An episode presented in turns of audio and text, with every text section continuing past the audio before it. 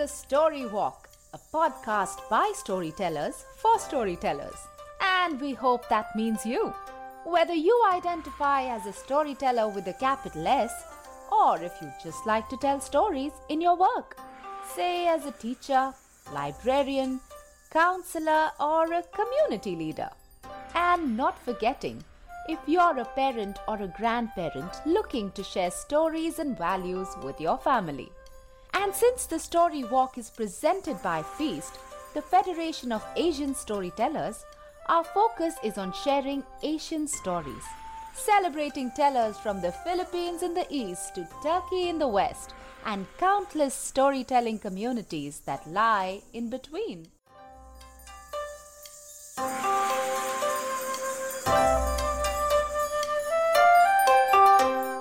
Everything starts with a dream. A dream to fly resulted in a plane. A dream to have thrill and excitement in a park resulted in the Disneyland. And I think stories make us dream. So, my dear listeners, in today's episode of Dreams and Realities, we bring to you some stories which start with a dream, but we will have to see whether they become a reality.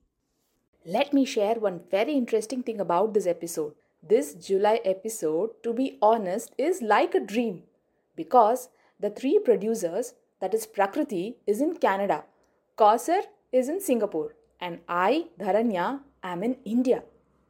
And do you know why we say it is like a dream? That's because at any point of time, one of us is in dreamland. How's that for a fun fact? Haha. we will listen to some dreamy stories in our miso, dim sum, and fortune cookie. Our entree is all set with how to decorate your story with props of different kinds by our in house expert, Roger Jenkins. In our pantry discussion today, we will be revealing our recurring dreams and our perspectives on them.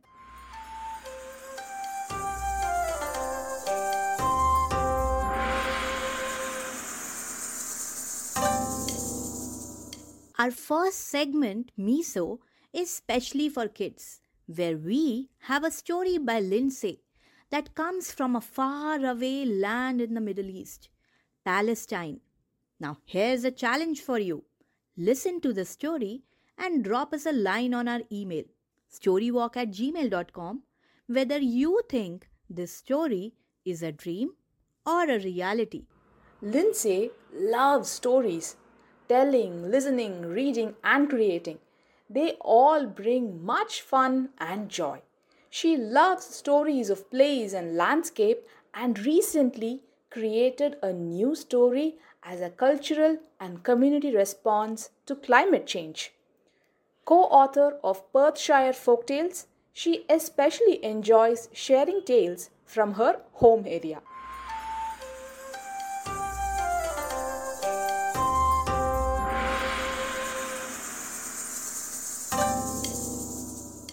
Hi, I'm Lindsay Gibb, and I'm a Scottish storyteller based in Perthshire in Scotland.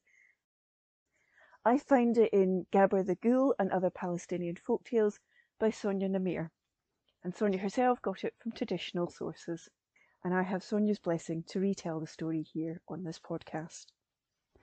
In Palestine, there was a king, and he was good and he was wise, and people loved him.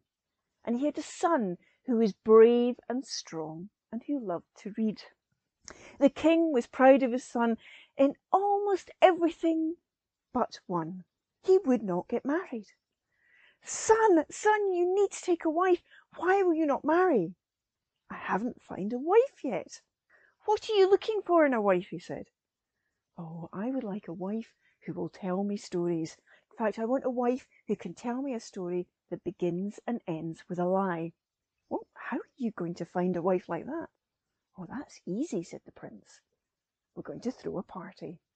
And so the proclamations went out throughout the land. And when the day arrived, the prince was there in all his finery, sitting comfortably on cushions, and the line of women snaked around as far as the eye could see. The first woman walked in, a beautifully bejewelled princess, and she sat down and she said, once upon a time. No, no, no, no, said the prince. I want a story that begins and ends with a lie.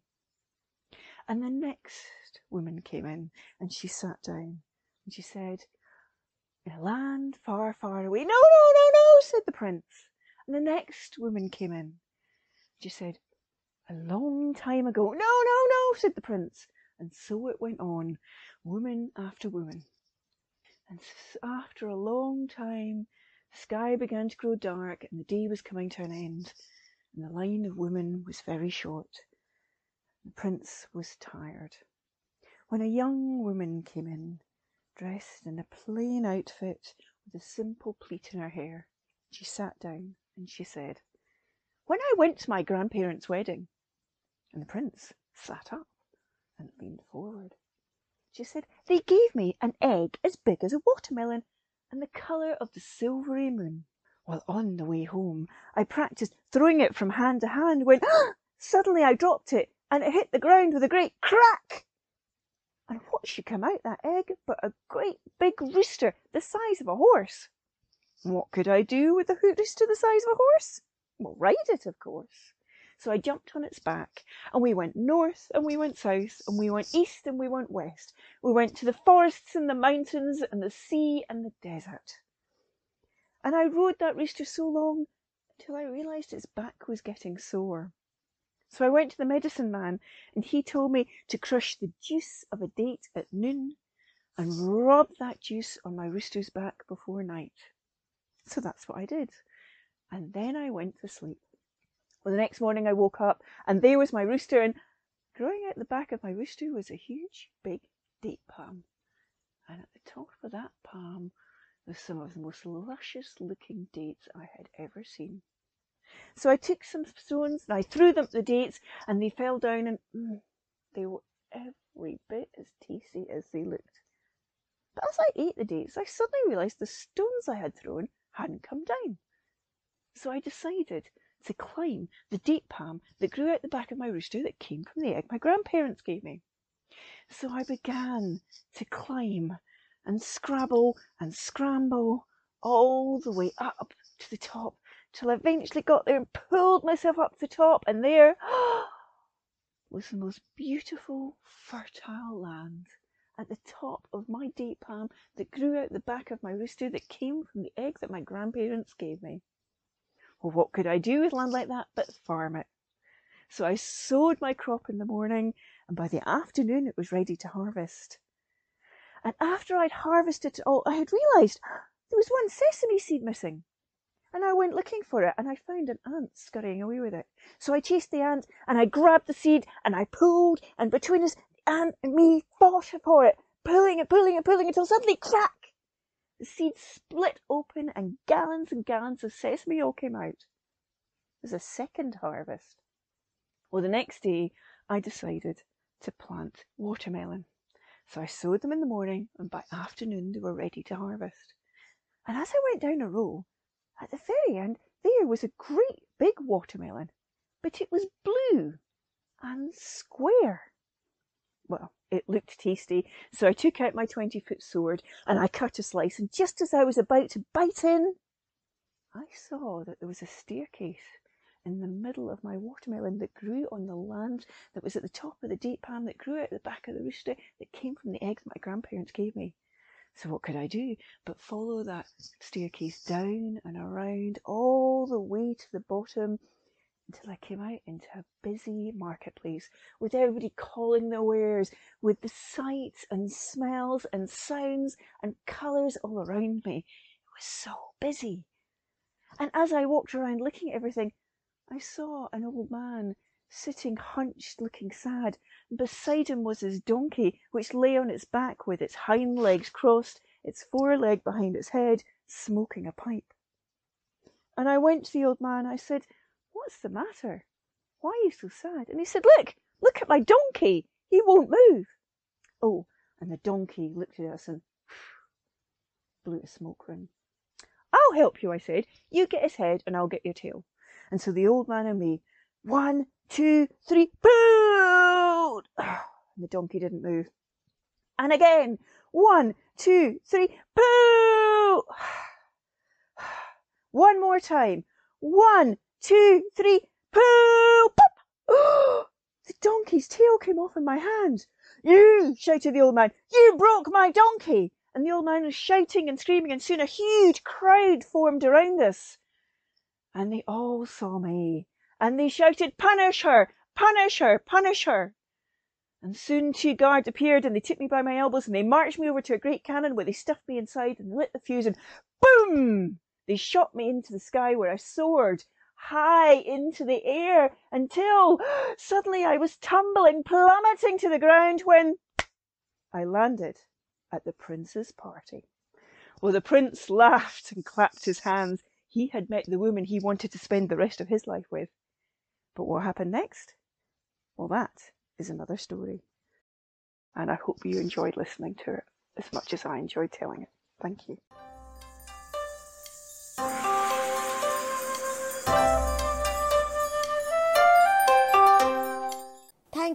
Lindsay, for sharing that wonderful story.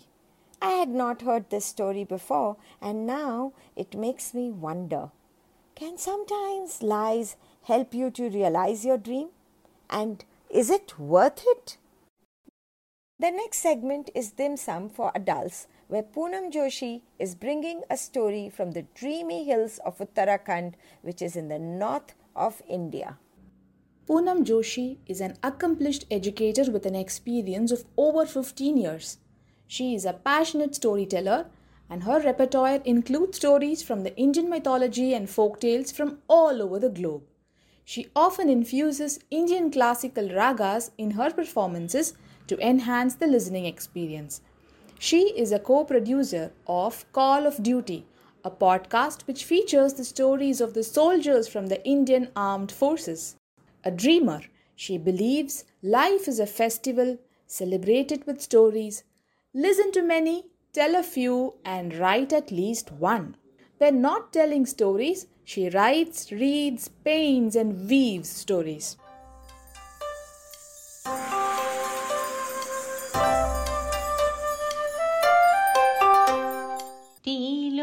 ધારો બોલા ખેડી રૂમઝુમા હાય મોતીમાં રૂમઝુમા હાય મોતીમાં રૂમઝુમા ટીલો ધારો બોલા ખેડી રૂમઝુમા હાય મોતીમાં રૂમઝુમા હાય મોતીમાં રૂમઝુમા Her voice filled the valley with musical notes as she sang every morning. Her spirit as free as the clouds floating in the azure skies. Her innocent laughter drifted in all directions with the wind, soothing every heart that heard her. Gauri, the 10 year old, was everybody's lucky charm in the village. They all adored her, for she was a gifted child with kindness. She would lend a helping hand to the old woman who could barely carry the pot of water home. She walked along with the shepherds, giving them company when they took the cows to graze in the green meadows. She picked wood for cooking from the forest for their poor neighbor. She even plucked fruits and berries, filled her little basket, and offered them to all the passers by. And in return, she was welcomed in every house, big or small. They asked her inside and served sweets and milk and fruits, whatever was available with them. And in all this, she would always forget to see the sun. And as soon as the sun started rolling behind the mountains, making way for the dark shadows to cover the scarlet skies, she would start running home. She knew Ma would be waiting. Her mother would be right at the door looking for her in the direction of the muddy serpentine path. Her eyes would light up seeing her little Gauri, for she was all she had. Mama, what a lovely day it was! I went up that hill and got these flowers for you. Auntie Manju was remembering you, and the cow Kamli has given birth to a little cute calf Kishi's grandfather is unwell. She went on and on with her stories. Every night after dinner, Ma and Gauri lay on the grass under the night sky bejeweled with thousands and thousands of stars twinkling over them. Ma, the stars are so beautiful, aren't they? Yes, my child. Look at the moon, Ma. Doesn't it look like the nose rings of the women in the big house with the red and white beads and small trinklets hanging along the nose ring, making sweet sounds every time they move their face? But their nose rings are golden and the moon is silver.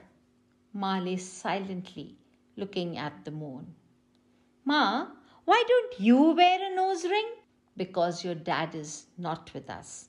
Oh, Ma, when will I get the nose ring? When you grow up and get married. But remember, my child, with the nose ring come a lot of responsibilities. Hmm. Ma sighed deeply. And listen, now it's time. You must sleep. Mother visibly looked annoyed. They moved inside the hut, and soon Gauri was asleep. In her dreams, she adorned a beautiful gold nose ring, the only dream she cherished silently in her heart. Years passed by, and Gauri grew up to be a beautiful young maiden one day, the family of the big house approached Gauri's mother to ask her hand in marriage for their son, who was a wealthy merchant. Gauri was elated, for her dream of getting that golden nose ring was coming true. And that was all she knew about marriage. With a heavy heart, she left her mother's house and walked gracefully into her new big home. Once in her room, she headed straight to the big oval wooden framed mirror. She was greeted with a smile by a queen in fine silk bridal dress and a precious gold nose ring. she giggled innocently, for she saw her dream fulfilled. Gauri was now the effervescent, pretty bride of the family and was loved by all for her innocent charm and carefree attitude. The elders in the family thought she is still too young and would soon learn the ways of the home. And the children, oh, they loved playing with her, for she was now their partner in crime. Her husband was mostly out in town doing his business, and whenever he returned, in months, he got gifts for his beautiful bride. As his business grew, he took pride in adding a little more gold to the nose ring, for that was the way of showing prosperity in the village. The bigger, the heavier the nose ring, the richer the family was. In the beginning, Gauri loved this, but soon the joy started withering away. The heavy weight of the nose ring and life started showing upon her. She was now a mother of two girls, handling all domestic chores and the family matters. The beautiful nose ring had now become a burden, and she thought of removing it and keeping it aside. I will ask him this time when he comes, she thought to herself. He returned home richer and asked her for the nose ring as more gold had to be embellished on it. Gauri thought for a while and asked, Can I remove it and keep it in my trunk? As it's getting very difficult to manage all the household work with its weight. I will wear it for special occasions. Before she could even complete her plea, for the first time her husband shouted at her, Are you mad? You want to bring a bad name to my family? How will the people know we are rich and prosperous if you walk around the village without the nose ring, never ever ask this again. And he took the nose ring to the goldsmith, boasting about his flourishing business to all he met on his way. Once again, the new, heavier nose ring sat on Gauri's pale face. The brilliance of the nose ring was now brighter than the shine in her eyes. The sound of the trinklets had drowned the feeble sound of her laughter. No one noticed her. Soon her husband went away to amass more wealth, and she carried the burden on her heart in silence. One day, as she stood in front of the big oval wooden framed mirror, a stranger with dull, unhappy eyes and a shiny big nose ring stared at her. She no longer could bear the pain. Suddenly, the room shrunk. Her dream fell apart along with the nose ring, ripping her nose. Blood pouring down her face. Gauri fell into a heap and she faded away. She heard a familiar, gentle voice with the nose ring come a lot of responsibilities, my child.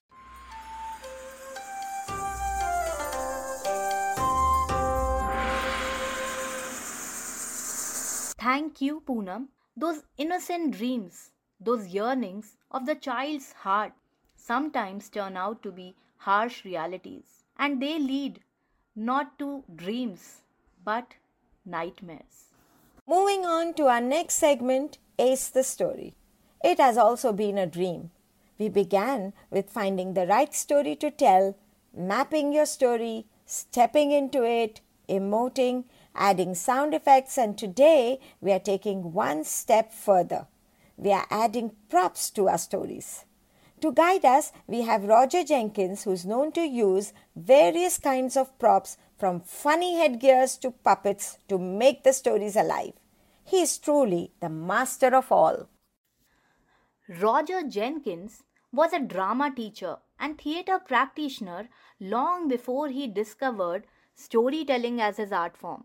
From his days directing the deaf actors in HI! Theatre, Singapore's Theatre of the Deaf, and with his love of mask and mime, he's clearly been interested in the non verbal and visual elements of a story. Perhaps it's this showman in him that often draws him to include a prop in his telling. Whether it is a magical set of flowers appearing at his fingertips, an umbrella used as a variety of different things during a story, or fan streamers evoking a rising wall of flame. He seemed a natural choice for us to talk about how to integrate props into a story. Welcome, Roger, to this expert segment. Thank you for accepting to be part of it. Thanks. It's a delight to be back, and I'm glad to help out and to talk about something that I really enjoy doing in my storytelling practice. Roger, we have seen you work with puppets and other props in your storytelling sessions. Would you like to throw some light on it? So perhaps we should start with the kind of why and the when of using props and then go maybe on to the how and possibly the where do we find them.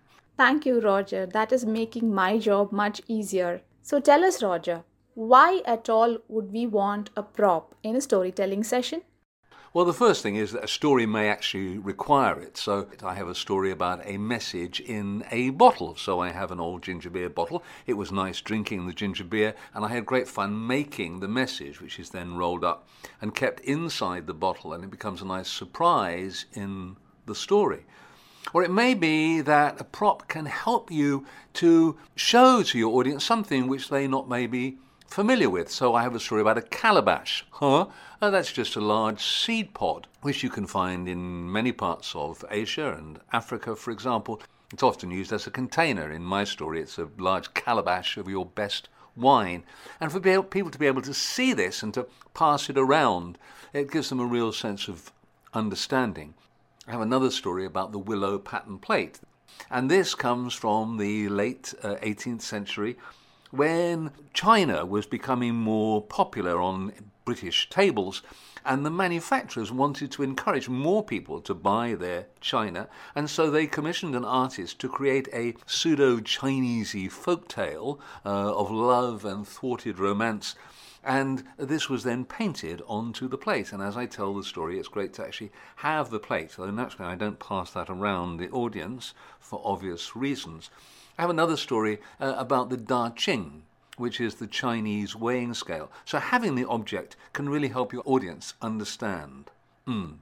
Wow, you have right away given us so many variety of props that we can take to the story sessions. Very interesting. So Roger, when exactly do we bring in the prop in the story? I could use the prop to trigger a story. So uh, I've done that where I have might have a table uh, on which a number of props are displayed, and then I invite the audience to select a prop and I then tell them a story that is inspired by, triggered by, involving that particular object. So, for example, I have a wonderful, large, heavy key, the kind of thing that might unlock the cell that keeps this poor prisoner. Or I have a, a model of a biplane. This was the kind of plane that was popular in the 1920s. I tell a story about the first woman who managed to circumnavigate the globe in a plane, and it shows how small her plane is. It was an open cockpit, and how difficult it must have been for her to fly. That's interesting, Roger. Those examples were really evocative to envision how and when the props are used in the story. When we say props, do they always mean literal things? Yeah, not always uh, literal things. Uh, props can symbolize something else. So, for example, I have a number of fans, and attached to each fan is a strip of cloth, maybe 40 centimeters wide and 1.5 to 2 meters long. And one is flame colored, another is water colored, and the third is rainbow colored.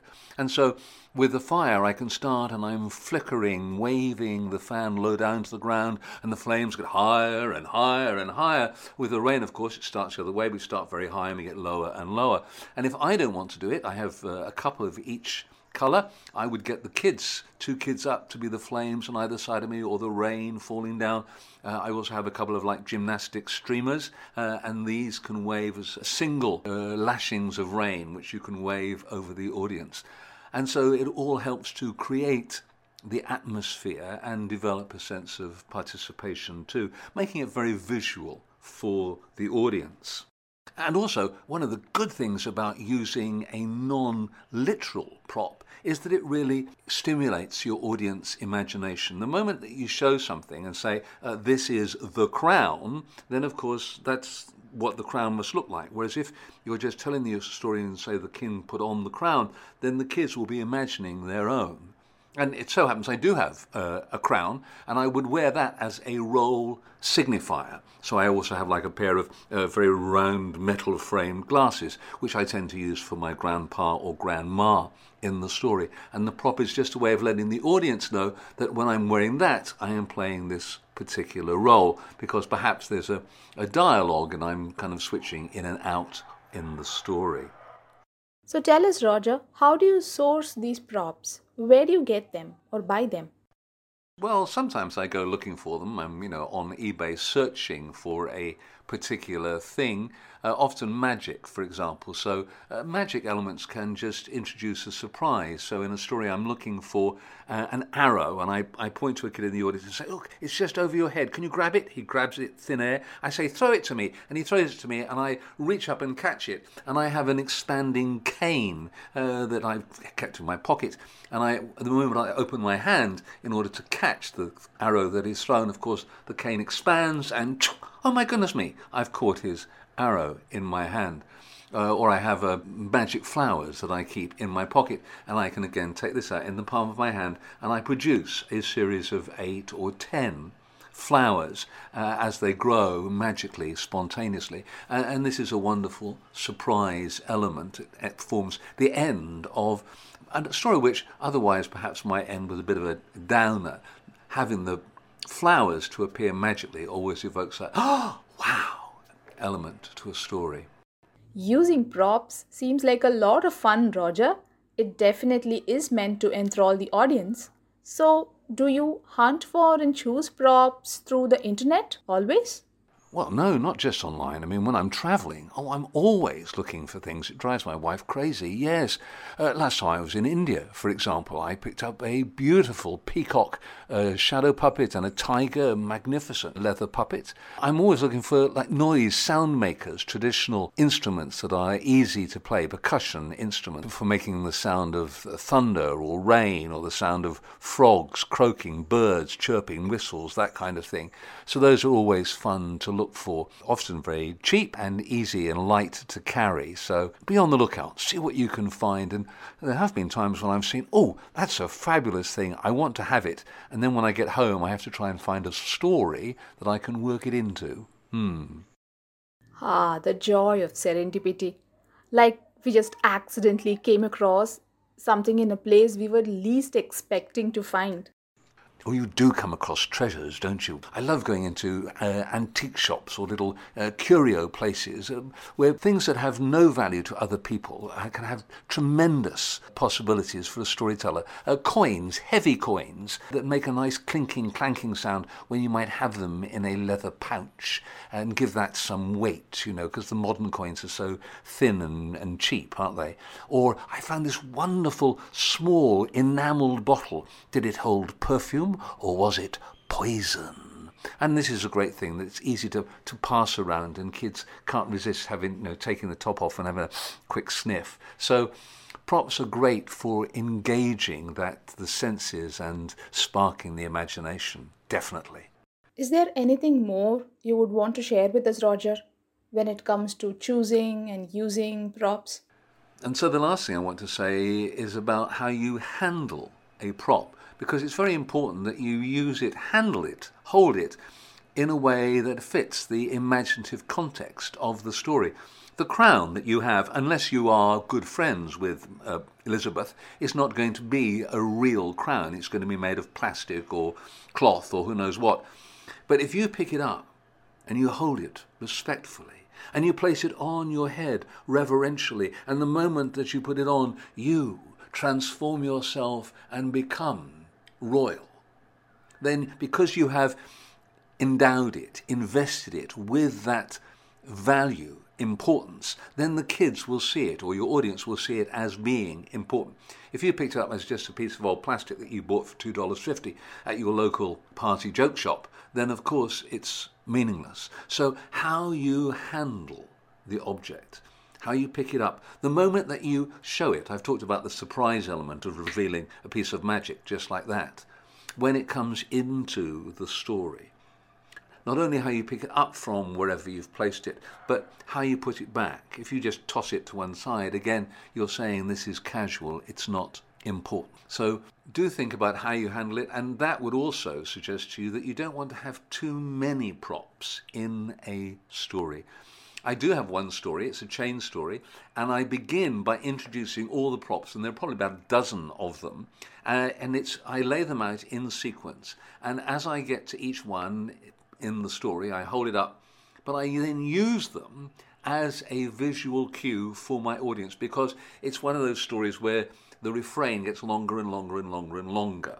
And so by the end of the story, uh, the mosquito buzzed in the elephant's ear. The elephant went stomp, stomp. The rock went, rolled down the hill into the pond, splash. The water chased after the fire. Tsk, the fire burnt the dog's tail. The dog, woof, woof, chased the cat. Meow, meow. The cat bit the rat. The rat went, big squeak. He bit the hunter. Ow. The hunter fired his arrow.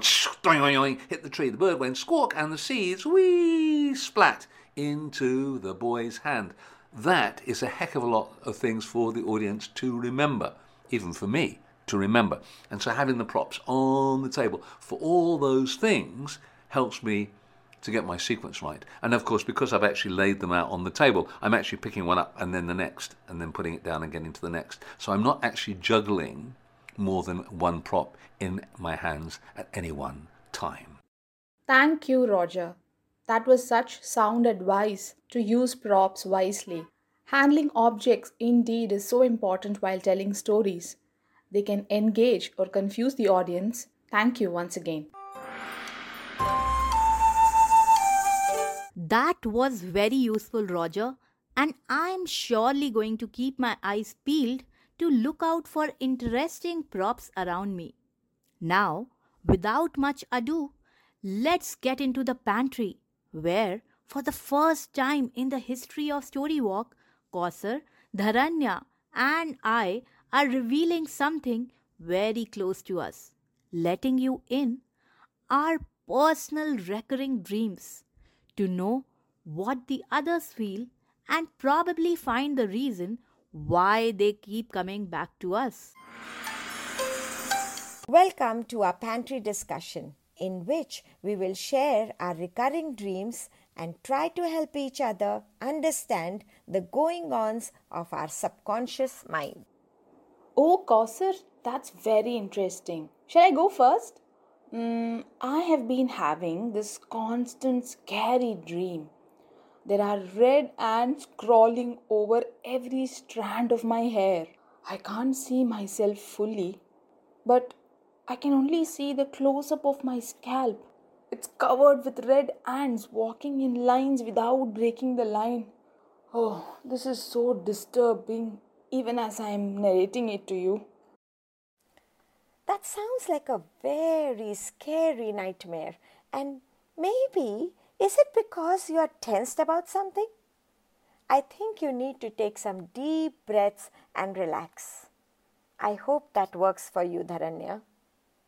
And then, now, can I have my turn? Every night I dream that I'm climbing an endless staircase. I go up and up and up, never reaching the top. And finally, when I wake up, I'm so tired that I want to fall asleep again. What do you make out of that, Prakriti? Can you help me? Oh, Kausar, I think you are too hardworking and you work even in your dreams.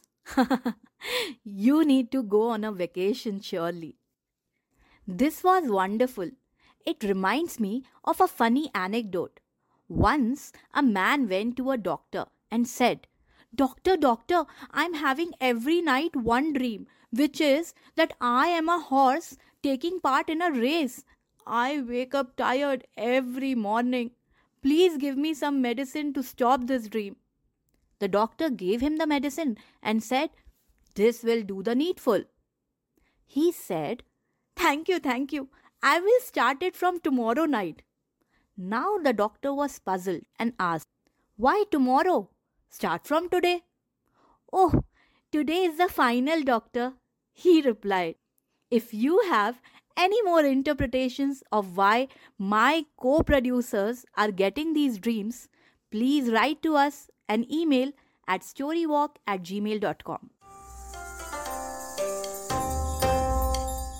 After all these dreams, let's come back to reality. The reality is that Feast is bringing you so many events in August. Kausar, wait, wait.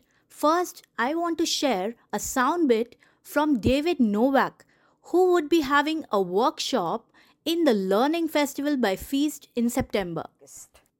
Okay, so in my workshop, there's going to be two parts, really. The first is called Massaging the Story, and the second is Exercising the Listener. So when I talk about massaging the story, uh, I want you to imagine a sculpt preparing to work in clay. The clay sits in a hard block. The sculptor begins by kneading and massaging the clay to soften it and to inspire creativity. This muscular interaction with the material is a crucial part of the creative and interpretive process. So, by analogy, to prepare our work with stories, we also may benefit from kneading and massaging the material. And this is what I mean by massaging the story. How can we soften the story? How can we get it into our muscles and minds? And what might we discover by doing so? Let's play. Now, coming back to the events in August. 5th of August, we have our monthly story swap, and this time we are focusing on super short stories. Last day to submit application is 25th of July, so do hurry and sign up. Besides that, on the 17th of August, we have an interactive webinar with Joe Henwood called Transplanting Fairy Tales. In this webinar, we will have a look at the history of fairy tales and how they have traveled the world and how we can adapt them to our own culture. Now for the best part. Drum rolls, please. Feast is turning 4 on August 24. So come one, come all for an all inclusive games night organized by Jem, Prakriti, Ala, and Nandita. On behalf of the Storywalk team, we wish Feast a very happy birthday. So put on your party hats and we would love to see you there. Coming to our last segment, Fortune Cookie. Today we have a multilingual story by one of our producers, Anamika, and her friend Sui telling their tale in tandem, in English and Chinese.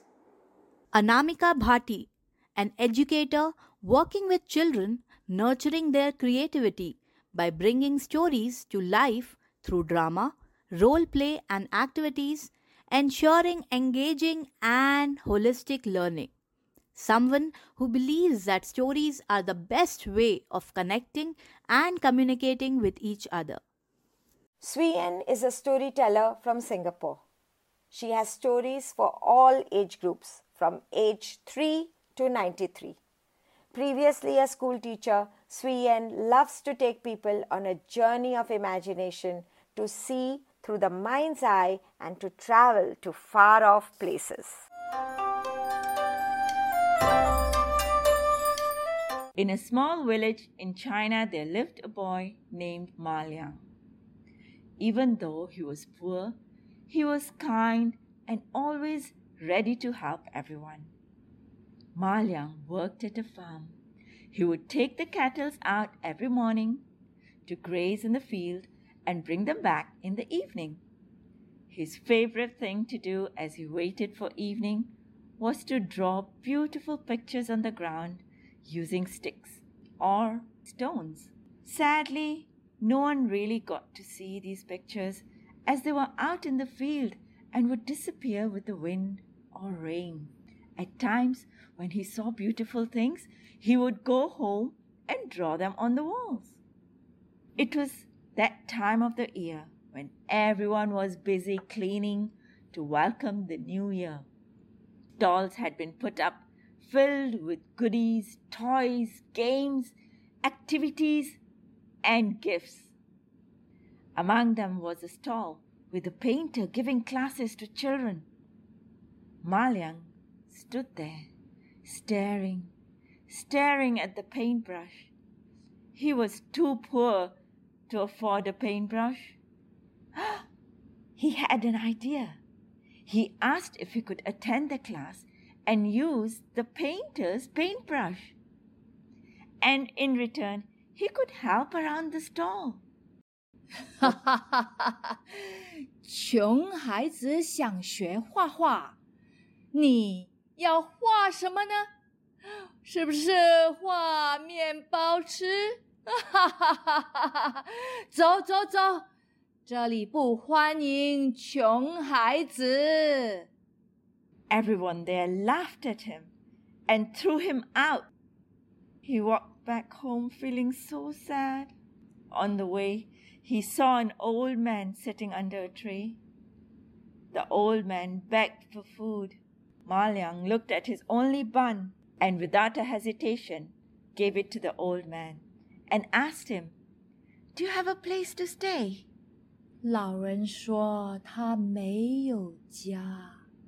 于是马良带老人回自己的家，还让老人睡他的床，自己却睡在地上。As the old man walked into the house, he was amazed at how good the drawings were on the wall.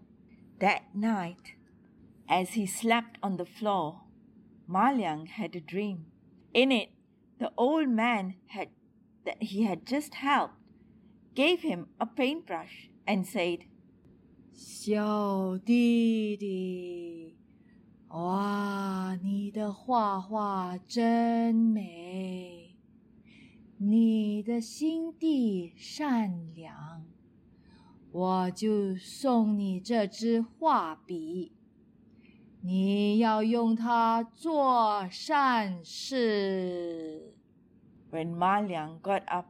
the old man had disappeared. Instead, on the bed was a paintbrush. Ma Liang was so happy to see that. He quickly used it to draw a butterfly on his wall. to his surprise, it came to life. It fluttered and flew out of the window. Now there was no stopping Ma Liang. Everywhere he went, he helped people as the old man had instructed. Do good deeds with the paintbrush. He drew for the poor and the needy. And if someone was starving, 马良立刻拿出神笔画丰富的食物。 if they needed water for their crops, 马良立刻拿出神笔画一条河。 and during winter, 马良立刻拿出神笔画温暖的被子和外套。all the poor knew about Ma Liang and his brush. Word started getting around, and it reached the emperor. 贪心不足的皇帝知道马良和他的神笔，他说：“哇，我要这支神笔！” Saying that, he sent his men to bring the paintbrush to him. Once he got the brush, he locked the boy away. The emperor wanted to show off, and so he invited lots of important people and his family members to a big feast. And he planned to draw everyone's favorite food and to give them gold as gifts. 皇帝夺走神笔，他自己开始画美食，画金子。哈哈哈哈！有了这支神笔，我要什么就画什么！哈哈哈！ The day came. All were dressed in their finest clothes and ready to eat. The emperor sat with a big sheet of paper and started painting. But nothing happened. He tried on another paper. Nothing happened. And another, and 试了一次，又再试。 he tried and tried. Next to him lay a huge pile of painting, but no food. 皇帝很生气， 把马良叫来。马良，我要你画，我要你用神笔画。 The boy refused, saying, I only draw what the poor need, not for the rich to have fun. The old man in my dream told me to use it to help the poor and needy.